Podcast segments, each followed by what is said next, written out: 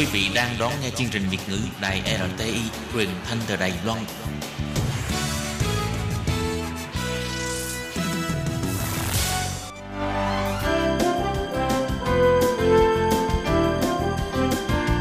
Xin mời quý vị và các bạn đến với chuyên mục Nhìn ra thế giới. Chuyên mục này gồm những nội dung liên quan đến quốc tế,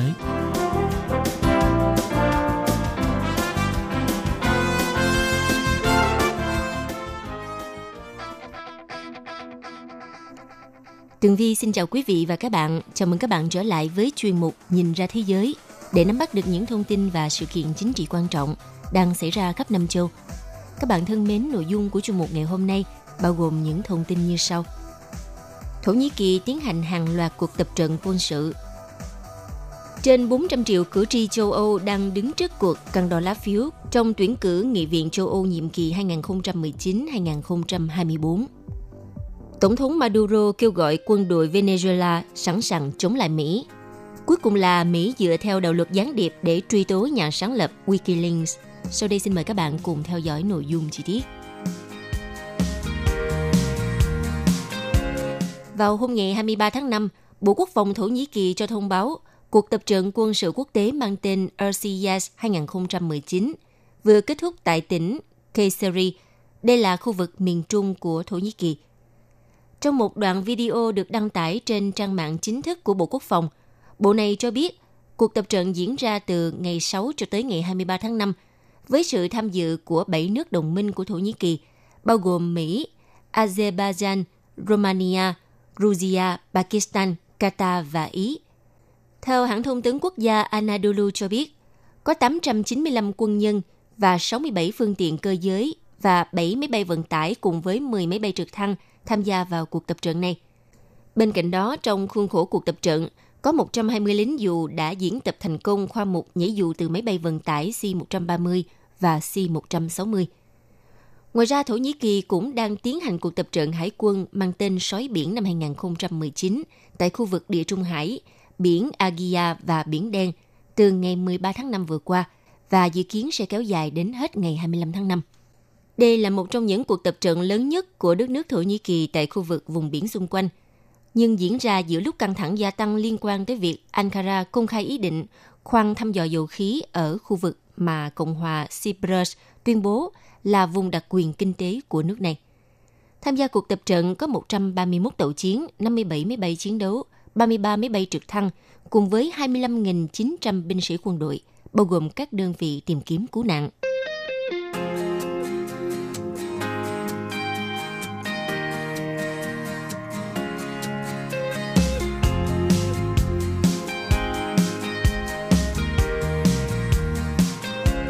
Vào hôm ngày 23 tháng 5, cuộc bỏ phiếu bầu Nghị viện châu Âu nhiệm kỳ 2019-2024 đã chính thức bắt đầu, lần lượt tại hai quốc gia đầu tiên là Hà Lan và Anh Quốc.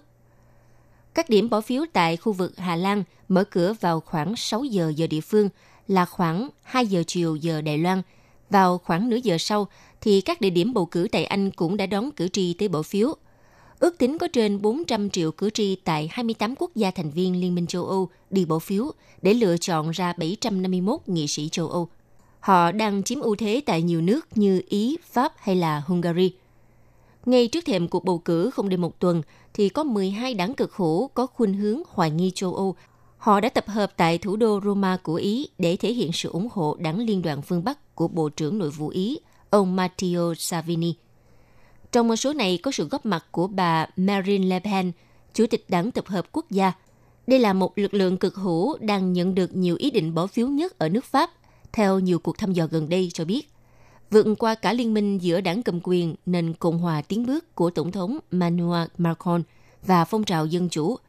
Bên cạnh đó là các đảng dân túy tại Đức, Hà Lan, Bulgaria, Cộng hòa Séc, Slovakia, Đan Mạch, Estonia và Phần Lan, vân vân.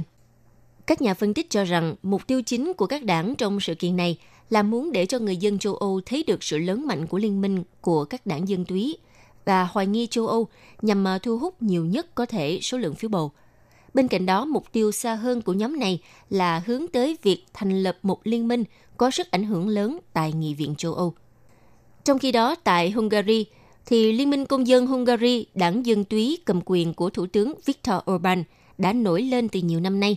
Mặc dù Thủ tướng Hungary không góp mặt trong cuộc gặp cùng với 12 đảng cực hữu và dân túy tại Ý vừa qua, đồng thời cũng đã từ chối liên minh với đảng cực hữu tập hợp quốc gia của bà Marine Le Pen và một số đảng cực hữu khác. Nhưng ông cũng tuyên bố sẽ hợp tác với đảng Liên đoàn phương Bắc sau cuộc bầu cử Nghị viện châu Âu lần này.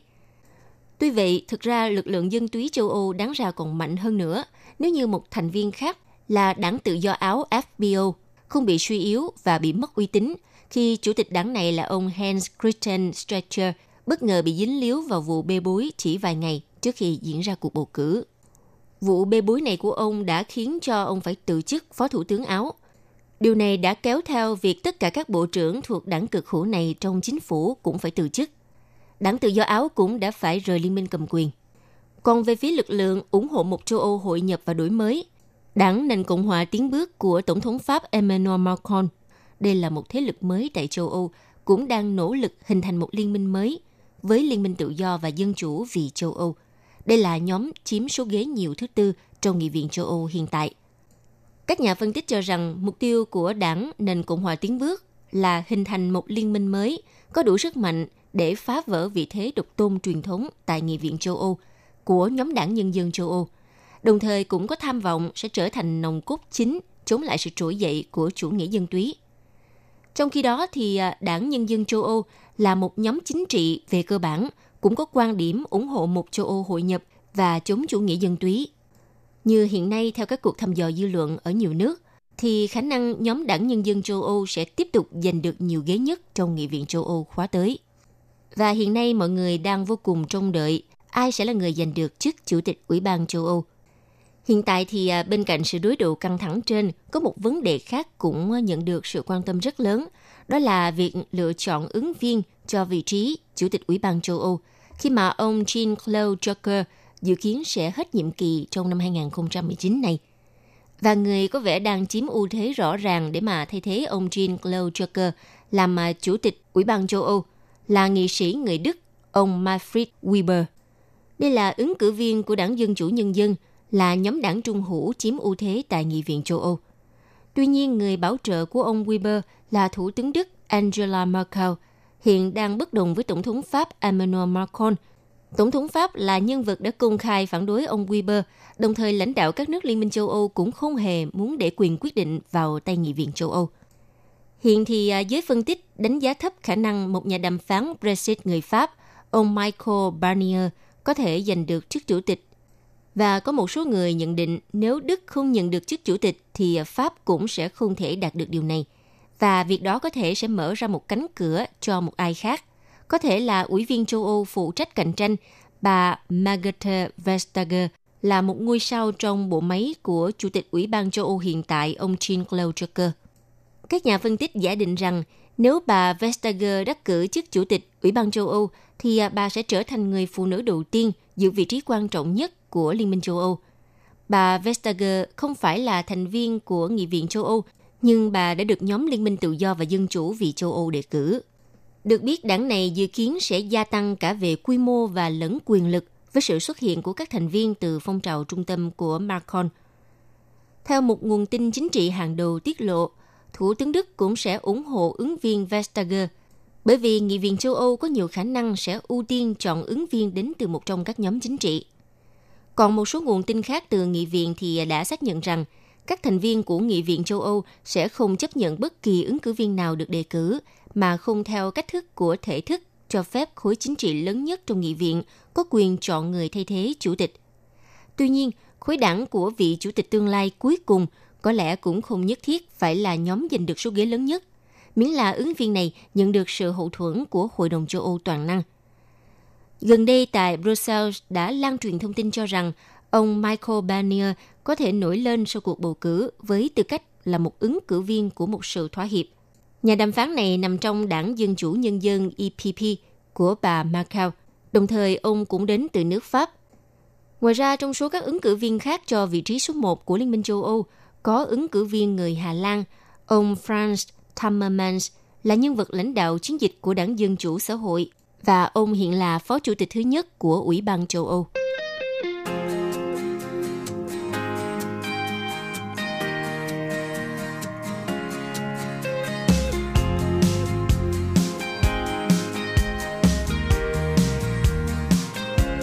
Vừa qua, Tổng thống Venezuela ông Nicolas Maduro đã ra lệnh cho quân đội chuẩn bị sẵn sàng chống lại bất kỳ sự xâm lược nào từ Mỹ và truy lùng những kẻ phản bội trong hàng ngũ của mình – vào ngày 23 tháng 5, ông đã viết trên Twitter của mình, Hòa bình sẽ là chiến thắng của chúng ta. Tôi đã ra lệnh cho tất cả các binh chủng sẵn sàng bảo vệ hòa bình và biến mọi nỗ lực xâm lược của Mỹ đối với chúng ta là không thể. Tuyên bố này đã được đưa ra sau khi giới chức Mỹ tiếp tục lên tiếng khẳng định rằng mọi phương án bao gồm cả quân sự đều à, đang được cân nhắc để mà can thiệp vào tình hình ở Venezuela. Trước đó hôm 22 tháng 5, phát biểu trước các binh lính, Tổng thống Maduro cũng đã ra lệnh cho quân đội bắt giữ những kẻ phản bội trong hàng ngũ của mình. Vì à, vào hôm 30 tháng 4, lãnh đạo đối lập Juan Guaido đã kêu gọi quân đội lật đổ Tổng thống Maduro. Tuy nhiên, nỗ lực này lại thất bại sau khi phần lớn binh sĩ Venezuela vẫn quyết tâm trung thành với chính quyền Caracas.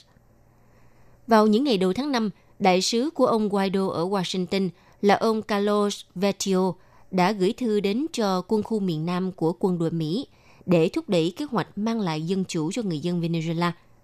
Theo nhiều nhà quan sát cho rằng, đây là lời kêu gọi không chính thức cho sự can thiệp quân sự của Mỹ vào Venezuela. Đến hôm 20 tháng 5 vừa qua thì ông Vetio lại tiếp tục gặp gỡ giới chức Bộ Ngoại giao và Bộ Quốc phòng Mỹ. Tuy nhiên, chi tiết của cuộc thảo luận thì không được tiết lộ.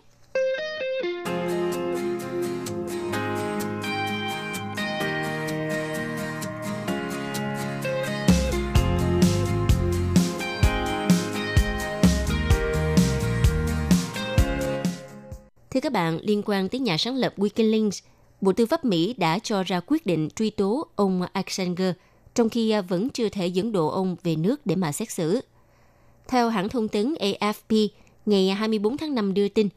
Bộ Tư pháp Mỹ đưa quyết định truy tố nhà sáng lập Wikileaks, ông Julian Assanger, vi phạm đạo luật gián điệp khi à, xuất bản các hồ sơ quân sự và ngoại giao của nước này vào năm 2010. Theo lệnh truy tố này thì ông Assanger 48 tuổi, quốc tịch Úc và Ecuador phải đối diện với 17 tội danh và bị cáo buộc chỉ đạo và xúi dục chuyên gia phân tích tình báo Jesse Manning đánh cắp các hồ sơ của Mỹ, cũng như tiết lộ các nguồn tin mật ở Trung Quốc và Trung Đông có tên trong đó.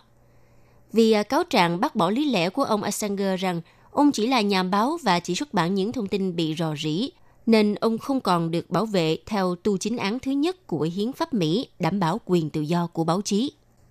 Thứ trưởng tư pháp Mỹ ông John Demers nói, Bộ luôn coi trọng vai trò của các nhà báo trong nền dân chủ, nhưng Julian Assange không phải là nhà báo.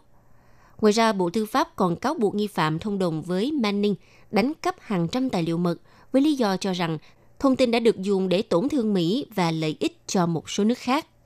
Bên cạnh đó, nghi phạm này còn phớt lờ cảnh báo của Bộ Ngoại giao Mỹ vào năm 2010 về việc xóa bỏ danh tính các nguồn tin mật của quân đội Mỹ ở Afghanistan, Syria, Iraq, Iran và Trung Quốc. Trong đó có các nhà báo, lãnh đạo tôn giáo, nhà hoạt động và chính trị gia đối lập. Ông Assanger đã bị cảnh sát Anh áp giải khỏi Đại sứ quán Ecuador tại thủ đô London hôm ngày 14 tháng 4 vừa qua, sau khi ông bị bất ngờ tước quy chế tị nạn chính trị các bạn thân mến, vừa rồi là chuyên mục Nhìn ra thế giới do tường vi biên tập và thực hiện. Xin cảm ơn sự chú ý lắng nghe của các bạn. Hẹn gặp lại trong chuyên mục tuần sau cũng vào giờ này. Bye bye! Quý vị và các bạn thân mến, sau đây là email của Ban Việt ngữ ctv a rti org tvk Hộp thư truyền thống của Ban Việt ngữ Việt Nam Miss PO Box 123 gạch ngang 199 Taipei 11199 còn thính giả ở Việt Nam xin gửi đến hộp thư số 104 Hà Nội, Việt Nam.